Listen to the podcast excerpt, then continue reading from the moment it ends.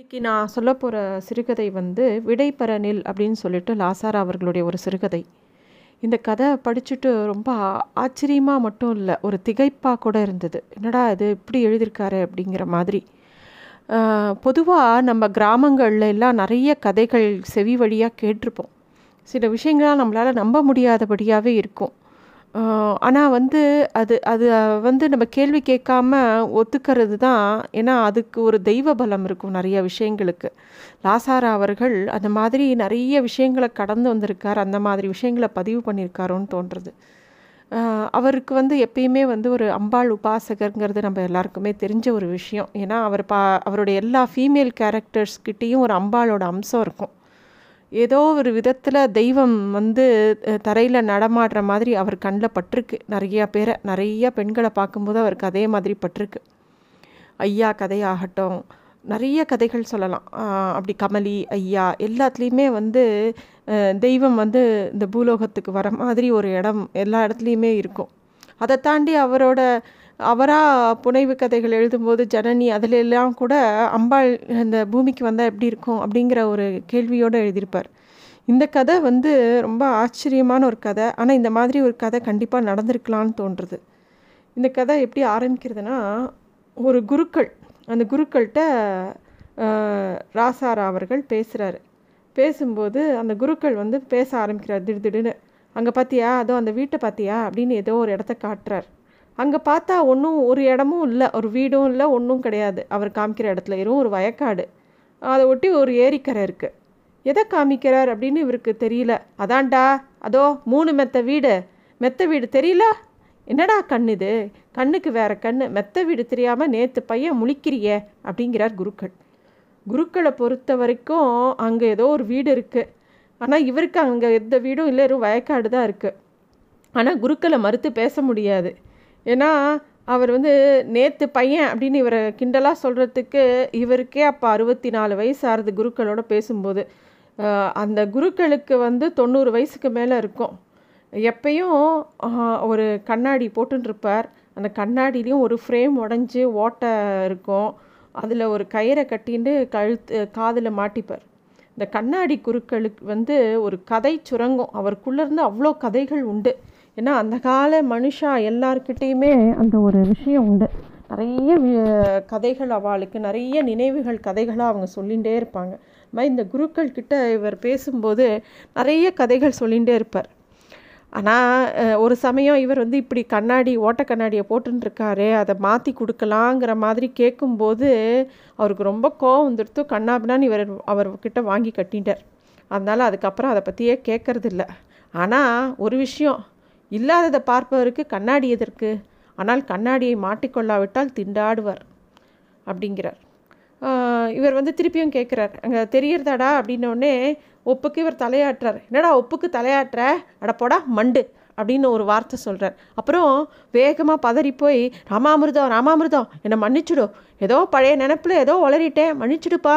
வயசாச்சு. மனசில் ஒரு நினப்பும் இல்லை. அப்படின்ன உடனே இவர் மாமா நான் பழைய ராமாமிர்தம் தான். அப்படின்ன உடனே அது எப்படி? பெரிய உத்தியோகத்தில் இருக்க. எவ்வளோ படிச்சிருப்ப? உலகத்தை எத்தனை சுற்றி பார்த்துருப்ப? பழைய ஞாபகத்தை வச்சுட்டு எங்களை பார்க்க வர்றதே பெரிய பெரிய விஷயம். ஏதோ கதையெல்லாம் வேறு எழுதுறியாமே. எங்களுக்கு எவ்வளோ பெருமை தெரியுமா? எனக்கு கண் போச்சு. எனக்கு பகல் ராத்திரி ரெண்டும் ராத்திரி தான். சங்கரம் படித்து காமிச்சாதான் உண்டு. உன்னை விட அவன் நாலு வயசு கூடுதல் இல்லை நீ நலா அப்படின்னு அவர் ஏதோ நினப்பில் சொல்லிகிட்டே போயின்னு இருக்கார் அப்புறம் வந்து அவர் திருப்பியும் சொல்கிறார் உன்னை ஏக வசனத்தில் பேசுனது யார்ட்டையும் சொல்லிடாதப்பா யாராவது அப்புறம் கோச்சிப்பா அப்படின்னு அந்த குருக்கள் சொல்ல உடனே இவர் அப்படியே விழுந்து குருக்களை சேவிச்ச உடனே அவர் வந்து தீர்காஷ்மன் பவ அப்படின்னு சொல்லி அவர் தலையில் கையை தொட்டு ஆசீர்வாதம் பண்ணுறார் அந்த குருக்களோட கை விரல் நுனி வழியாக அப்படியே அன்பு சொட்டுறது. குருக்களுக்கு உள்ளூர சந்தோஷம்.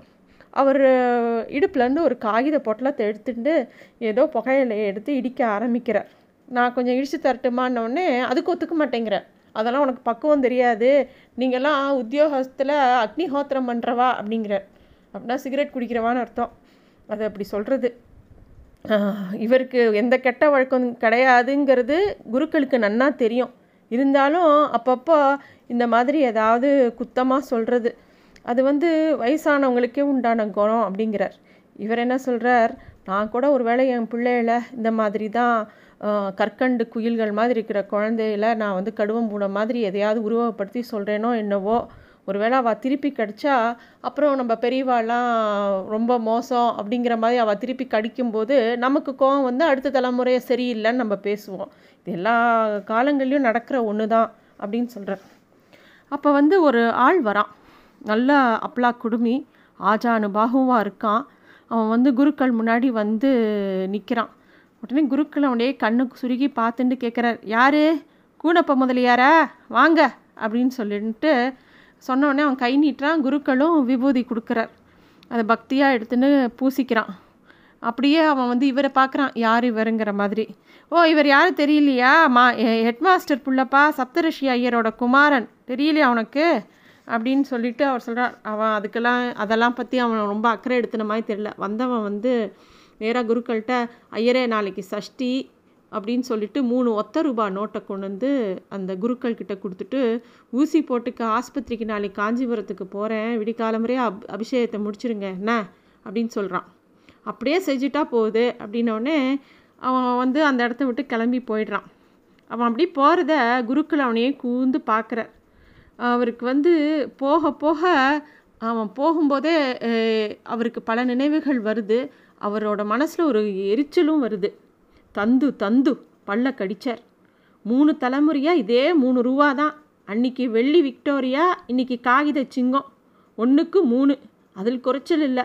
அந்த பொமனாட்டிக்கு தலைக்கு இவன் கேட்டது ஏன்? அதுக்கு மேலேயே மூணு ரூபா கிடச்சின்னு இருந்தது. அப்படிங்கிற அதாவது அந்த கூனப்ப முதலியார் ப அந்த வீட்டு பையன் வந்து மூணு ரூபா கொடுக்குறான். அவங்க தாத்தா காலத்துலேருந்து கொடுக்குற அதே காசை கொடுக்குறான். இப்போ விலைவாசி ஏறி போச்சு. அப்போயாவது வெள்ளி காசு அதாவது பிஃபோர் இண்டிபெண்டன்ஸ் அந்த விக்டோரியா காசு இருந்தது. அதுக்கு இன்னும் கொஞ்சம் மதிப்பாவது கொஞ்சம் கூட இருந்தது. இப்போ இந்தியன் ரூபாலையும் அதே மூணு ரூபா தரான். அது ஒன்று கூட வாங்க முடியாது. அதை தாண்டி அபிஷேகம் பண்ணிடுங்க அதை நைவேத்தியம் பண்ணிடுங்கன்னா ஒரு குருக்கள் என்ன பண்ணுவார்? அப்புறமா அந்த பிரசாதத்தை கொடுக்கும்போது பொங்கலில் முந்திரி பருப்பு இல்லை அப்படி இப்படிம்மா. குருக்கள் என்ன சொல்கிறார் முருகப்பெருமான் வேணால் அவனை ஆசீர்வதிக்கட்டும். முதலியாரே கையை பிடிங்கன்னு நான் அர்ச்சனை தட்டை திருப்பி தத்தம் பண்ணுறச்ச எனக்கு சபிக்க தான் வருது. ஆனால் நான் இங்கே இப்போ அர்ச்சனைலாம் பண்ணுறேன் எல்லாம் சங்கரன் தான் பண்ணுறான் எனக்கு எதுவும் இப்போ எனக்கு எந்த வேலையும் கிடையாது. அப்படின்னு சொல்லிட்டு குருக்கள் வந்து இவரை பார்த்து கேட்குறான் ராமாமிர்தம் உனக்கு பென்ஷனா இல்லை மொத்தமாக வாங்கிட்டியா? அப்படின்னு கேட்குறார். ஒரு விஷயம் மட்டும் நல்லா புரியுறது. குருக்கள் இஷ்டப்பட்டால் எல்லா விஷயமும் தெரிஞ்சு வச்சுட்டுருக்கார். பென்ஷன் பிஎஃப் எல்லாத்தையும் கரெக்டாக ப்ரொனவுன்ஸ் பண்ணுறார் உலக விஷயம் அத்தனையும் தெரிஞ்சிருக்கு. அதே சமயத்தில் பழைய நினைவுகளும் கரெக்டாக துல்லியமாக சொல்கிறார் அவர் வந்து சொல்கிறார் இந்த கோவிலில் ரெண்டு கால பூஜை காலம்புற அவன் வந்து அபிஷேகம் பண்ணிட்டு போவான். சாயந்தரம் நான் ஏதோ விளக்கேற்றி வச்சு கொஞ்ச நேரம் உட்காந்துட்டு போவேன். ஏதோ இப்படி பொழுது போயின்னு இருக்கு ரொம்ப ஒன்றுமே பண்ணாமல் வீட்லேயே உட்காந்தா எங்கேயாவது கால் விழுந்துருமோன்னு பயமாக இருக்குது அப்படி இப்படி ஏதாவது வந்துடுத்துன்னா பேரம் ஆம்படி தான் என்னை கொண்டு போய் வெந்நீர் அடுப்பில் வச்சுடுவா. இந்த காலத்து பொண்கள் அப்படி இருக்கா? என்ன சொல்கிறது அவளை சொல்லியும் குத்தம் இல்லை. அப்படிங்கிற மாதிரி குருக்கள் தன்னோட வாழ்க்கையை பற்றியும் அப்பப்போ நடுவில் சொல்லிக்கிறார். இப்படியே சொல்லின்னு இருந்தவருக்கு அந்த நிறைய விஷயங்கள் அதாவது வயசானவங்களுக்கே பலவிதமான விஷயங்கள் ஓவர்லாப்பிங் மைண்ட் வரும். அது மாதிரி குருக்களுக்கு இது அதுன்னு நிறைய விஷயங்கள் ஞாபகம் வருது. அப்படியே புகையில் அடிச்சுட்டவர் அதை எடுத்து வாயில் போட்டுக்கிறார் அப்படியே சொல்லும்போதே அவர் சொல்கிறார் ஏன் இந்த ஊர்லெலாம் வியாதியெலாம் பிடுங்கி தின்னாது? உடம்புல சக்கரை ரத்த கொதிப்பு வயிற்று வலி பார்க்கத்தான் பகட்டாக இருக்கான். அந்த முதலியார் பையனை பற்றி சொல்கிறார் மாத்திரை பக்ஷணமாக தின்னுட்டுருக்கான் ஊசி போட்டு போட்டு ரெண்டு தோலும் அப்படியே சல்லடையாக ஆகிப்போச்சு ஏழை வயிற்றை அடித்து மிச்சம் பண்ணி இப்படி பண்ணினா இந்த காசு எப்படி ஒட்டும்? இப்படித்தான் போகும். அப்படின்னு சொல்லி அவர் சொல்லிட்டு மகாலட்சுமியை பற்றி சொல்கிறார் விழுந்து விழுந்து தவங்கிடக்கும் அந்த சண்டாளியும் நம்ம கண்ணெடுத்து பார்க்குறாளா இவன் மாட்டுக்கொட்டில் பெருக்கின்றேன்னா இவங்கிட்ட தான் இருப்பேங்கிறா அப்படிங்கிறார் குருக்கள். கொஞ்ச நேரம் மௌனமாக இருக்கார். அவர் வாயில் போட்டுண்ட அந்த புகையலையோட சுகம் அவருக்கு கிடைக்கிறது. அப்போ அவர் திருப்பியும் ஒரு வார்த்தை பேச வரார் இந்த தந்து யாருன்னு தெரியறதா? தெரியலையா? ஒரிஜினல் கூனப்ப முதலியோட கொள்ளுப்பேரன் அப்படிங்கிற உடனே இவர் கேட்குறார் ஒரிஜினல் கூனப்பனா? அவன் அவர் யார்? அப்படின்னோடனே இப்போ தானே காட்டினேன் அதுக்குள்ளே மறந்துட்டியா? அப்படின்னு சொல்லிட்டு திருப்பியும் வேறு திசையை நோக்கி காட்டுறார். அதோ அதோ அப்படின்னு எதையோ காட்டுறார். அங்கே ஏதோ ஒரு மூணு மூணு மாடி கட்டடம் இருக்கிற மாதிரியும் மூளைக்கு மூளை கட்டியிருந்த சிவப்பு போட காற்றுல பரபரக்கிறது அப்படிலாம் சொல்கிற குருக்கள் சொல்கிறத அப்படியே நம்பி ஆகணும். ஆமாம் க எனக்கும் தெரியறதுன்னு சொன்னால் தான் அவருக்கு திருப்தி. முக்காவாசி பெரியவாளுக்கு அவள் சொல்கிறதெல்லாம் சரின்னு சொன்னால் தான் மனசுக்கு திருப்தி. இவரும் சொல்கிறார் அப்போ தான் குருக்கள் அந்த கூனப்ப முதலியாரோட கதையை சொல்ல ஆரம்பிக்கிறார் அப்போது மனதான் எறும் காலி மனதான். அதில் அவன் குடிசை குடிசை மட்டும் இருந்தது. அவள் வீட்டில் ஒரு கிணறு கூட கிடையாது. அவன் பொண்டாட்டி வாசலுக்கு சாணி தெளிக்க கூட கோவில் கிணத்துல தான் மொண்டுண்டு வரணும். அங்கே தான் போவான் அப்போல்லாம் அந்த நாள்லலாம் வேலையை வேலையாகவே பார்க்கறதில்ல. நம்ம எப்படி மூச்சை விடுறோம்? அதை கவனிச்சா விடுறோம். கவனிச்சா மூச்சு விடுறதே தடப்பட்டு போகும் திணறும். அது பாட்டுக்கு மூச்சு விடுறதுங்கிறது தானாக தனிச்சையாக செய்துட்டே இருக்க வேண்டியதான் அப்படி தான் அந்த நாளில் எல்லோரும் வேலையும் பண்ணிட்டு இருந்தா. அது பாட்டுக்கு நடந்தது இப்போ தான் தொட்டதுக்கெல்லாம் அது ஒரு பெரிய வேலை அப்படின்னு நம்ம எல்லாத்துக்கும் யோசிச்சுக்கிறோம். வேலைக்காரி தேய்ச்சி போட்ட பாத்திரத்தை எடுத்து கவிக்கிறது ஒரு வேலைங்கிறோம். தோச்சு போட்ட துணியை எடுத்து மடிக்கி மடித்து வைக்கிறது ஒரு வேலைங்கிறோம். படுத்த படுக்கையை சுருட்டுறது ஒரு வேலைங்கிறோம். இதெல்லாம் அக்கிரமமாக தெரியல அப்படிங்கிறார் குருக்கள். அதே சமயத்தில் இப்போ மட்டும் டிவியில் மனோகரா படம் போடுறான்னு சொல்ல எல்லாரும் தலை தரிக்க நாய் மாதிரி இப்போ அவுந்த வேட்டி தெரியாமல் ஓடி வருவா அப்படிங்கிற. இன்னும் கொஞ்ச நாள் போனால் பல் தேய்க்கிறது ஒரு வேலை அப்படின்னு சொல்லுவாள் அதுக்கப்புறம் ஆடு மாடெல்லாம் என்ன பல் தேய்க்கிறதான்னு கேட்பா அப்படின்னு குருக்கள் வாட்டுக்கு சொல்லிகிட்டே போகிறார் குருக்கள் ஒரு மாதிரி ஃபார்முக்கு வந்துட்டார் அப்படிங்கிற மாதிரி இவருக்கு தோன்றுறது அப்போ குருக்கள் சொல்கிறார் எனக்கு கூட ஏதோ கணா மாதிரி தான் கணா கண்ட மாதிரி தான் இருக்குது ஏதோ ஒரு ஊமக்கோடுகள். அப்போ அப்போவே எனக்கு கொஞ்சம் வயசாகிடுத்து ஆட்டுக்கு தாடி வளர்த்தாப்பில் மோவா கட்டையில் மயிர் பிசு பிசுவாக தொங்கும். அந்த கூனப்ப முதலியாருக்கு பெரிய கூன் அவருக்கு. அவர் வந்து ஒரு நெசவாளர். அந்த நாளில் தறியில் கை நாடா அப்படி இப்படிமா குறுக்க நாடாவை கையால் தள்ளி தள்ளி பாய்ச்சி ஒரு மாதிரி நூலாக முடிஞ்சு முடிஞ்சு தறி போடணும். தறி மேலே குனிஞ்சு குனிஞ்சு ஆளுக்கு இடுப்பே வளைஞ்சு போச்சு. அதனால் குமாரப்ப முதலி கூணப்ப முதலியாக ஆயிட்டான். கொள்ளு பேரனுக்கும் கூனப்ப முதலி. இவன் வெக்கப்படுறான். என்ன பண்ணுறது பேர் ராசி விட்டு போகக்கூடாதுன்னு பயப்படுறான். அந்த வீடு குடிசை. கூடப்ப முதலியாரோட வீடு குடிசை. நாலு செவுறு மேல் ஓலை மேலே வந்து ஒரு ஓலைக்கூரை. அடுக்கலையை பிரிக்க குறுக்க இடுப்பளவுக்கு ஒரு குறுக்கு செவுறு அடுக்கலையில் ஒரு மூலையில் நெல் குதிர் காலி அடுப்பு குளிருக்கு அடக்கமாக ஒரு ஆளே அது மேலே படுத்துக்கலாம். அடுக்காக பானேக எல்லாமே அடுக்கியிருக்கும் அது ஓரமாக அந்த மாதிரி இருக்கும் அந்த வீடு. இந்த பக்கம் அந்த ச குறுக்கு செவருக்கு இந்த பக்கம் ஒரு தறி போடுறதுக்கு தறி குழியும் பாதிக்கு மேலே அடைச்சி அதுக்கு இதுக்கிடையில் தான் அவங்க படுத்துக்கிறது அந்த அந்த வீட்டில் குடும்பம் நடத்துறது எல்லாமே அங்கே தான். அந்த கூனப்ப முதலியாருக்கு நிறைய குழந்தைகள். ஆனால் ஒன்று ராத்திரி எத்தனை நேரம் ஆனாலும் ஒரு நாள் கூட தவறாமல் அந்த கூனப்ப முதலியார் கோ கோட்டத்துக்கு கோவிலுக்கு வந்துடுவார் வந்து திருநீர் வாங்கிட்டு போவார். பேச மாட்டார். வாயை விட்டு எதுவும் வேண்டிக்க மாட்டார். நாடக பாணியில் கருடாழ்வான் மாதிரி இப்படி கையை நீட்டின்னு எதுவும் சோஸ்திரம்லாம் பண்ண மாட்டார். வந்து வருவார் கோவிலுக்கு. அவராகவே கதவை திறந்து வச்சுட்டு சில சமயம் காத்து காத்துன்னு இருக்கிறதும் உண்டு. அதுக்கு அந்த காலமே வேற. பூஜைங்கிறது ஆஃபீஸ் வேலை மாதிரி கிடையாது ஓட்டி கிடையாது. நேரத்தை பற்றிலாம் யாருக்கும் அந்த நாளில் அக்கறை கிடையாது. அது பாட்டுக்கு ஏதோ ஒன்று நடந்துட்டு இருக்கணும். அதுதான் பிரதானம். வேலை பண்ணுறதும் ஒரு வேள்வி மாதிரி அந்த நாளில் எல்லாரும் பண்ணுவாள் கடிகார முள்ளெல்லாம் அதை பற்றி அவளுக்கு கவலை இல்லை.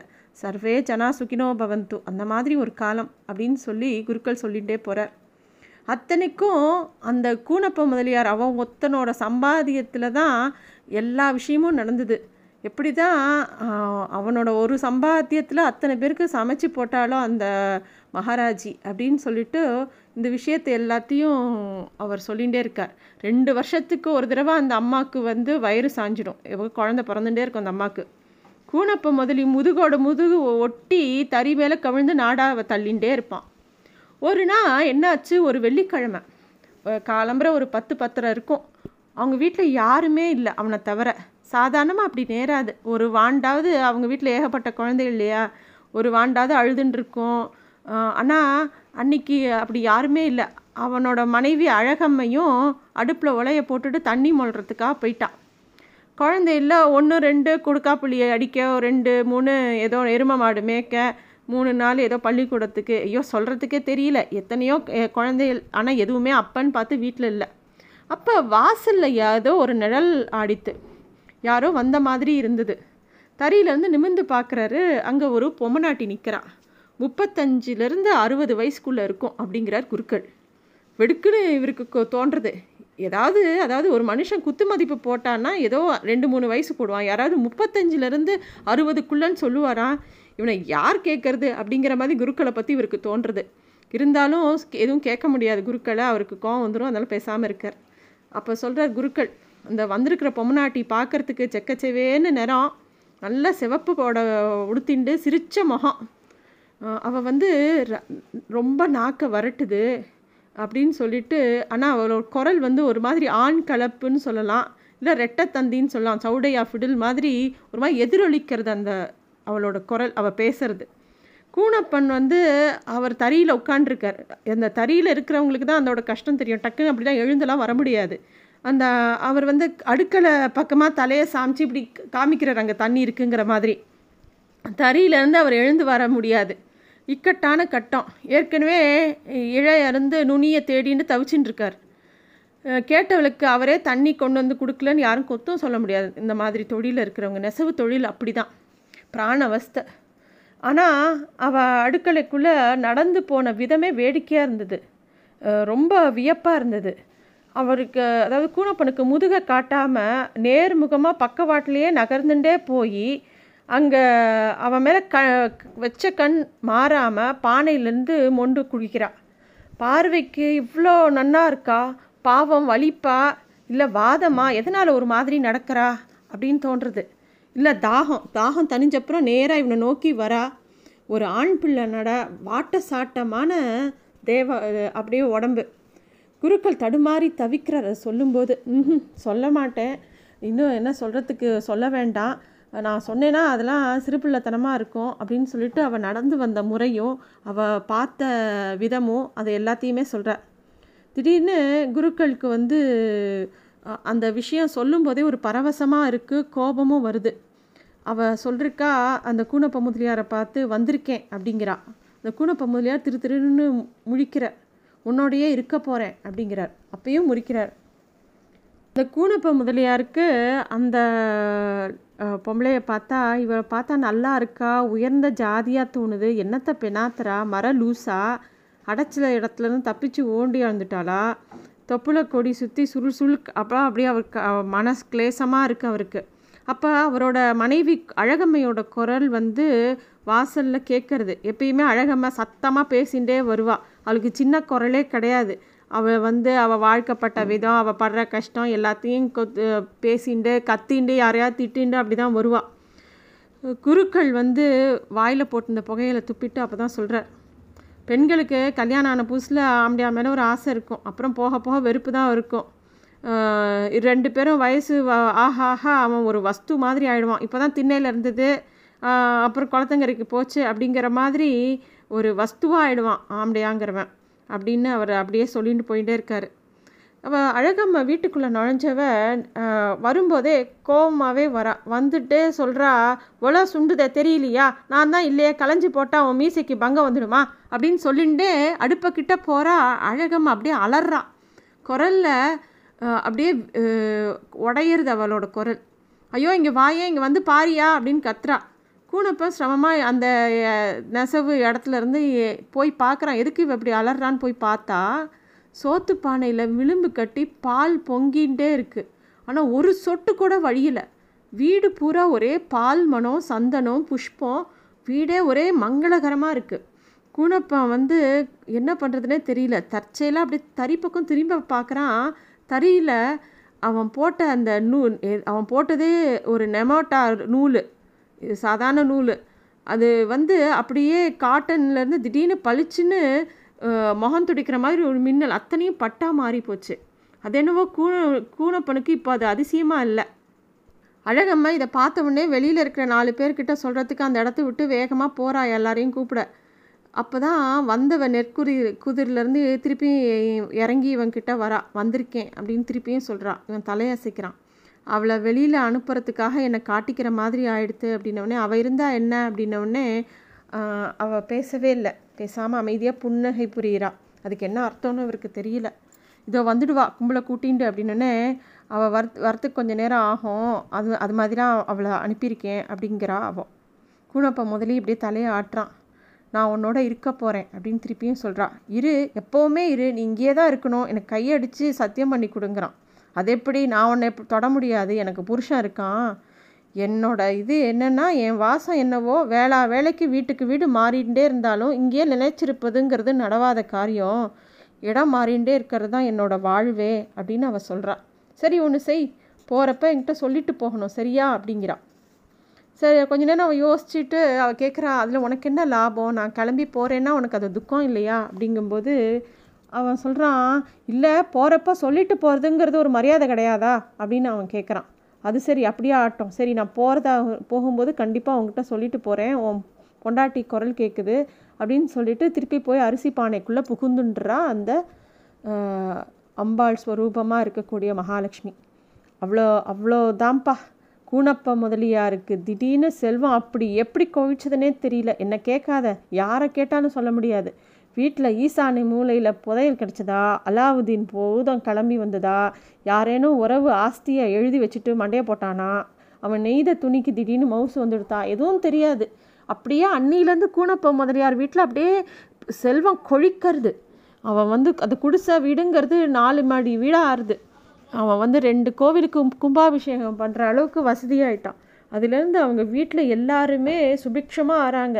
அங்கே அவங்க வீட்டில் எல்லாரும் சாப்பிட்டு சாப்பிட்டு தொப்பையும் தொந்தியுமா ஆறாங்க. குண்டப்பம் முதலியாராக ஆயிட்டுருக்காங்க அவங்க வீட்டில் எல்லாரும். ஆனால் கூணப்பம் மட்டும் சுக்கங்காயாக வயிறு வற்றி முதுகு ஒட்டி அப்படியே இருக்கான்.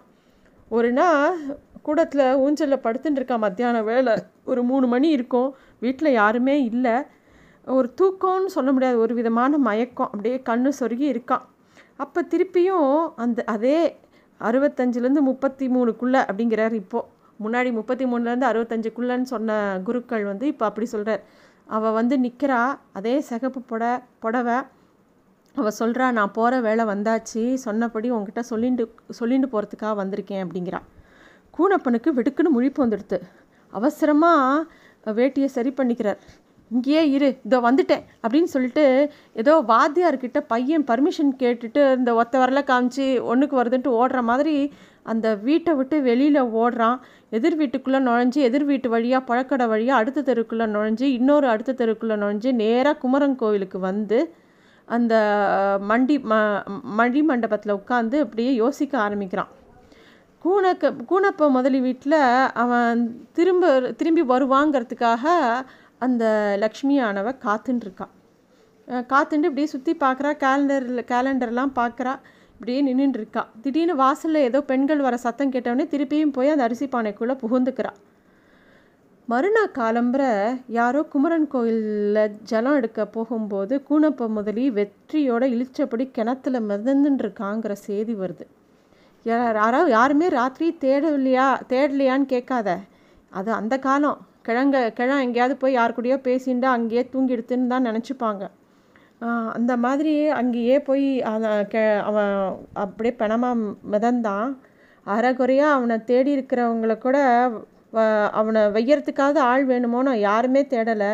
எப்போவோ கட்டின தாலியும் மஞ்சளுமா உச்சி வேலைக்கு கொண்டு போய் பாலாங்க கரையில் அவனை மனசில் மணலில் வச்சாச்சு அப்படின்னு அவர் குருக்கள் சொன்ன விதத்தை பார்த்தா உயிரோடையே வச்சுட்ட மாதிரி சொல்கிறார் அப்போ வந்து கேட்குற ஒரு சந்தேகம் அப்படின்னோடனே நீங்கள் என்னமோ தந்து தந்து அப்படின்னீங்களே அப்படின்னா என்ன அப்படின்னோடனே பேஷ் நான் கதை சொன்ன லட்சணம் நீ கண்ட மிச்சம் இதுதானா? முன்னாலே வீ சேர்த்துக்கோ. சரி போவோமா? அப்படிங்கிறார் குருக்கள்.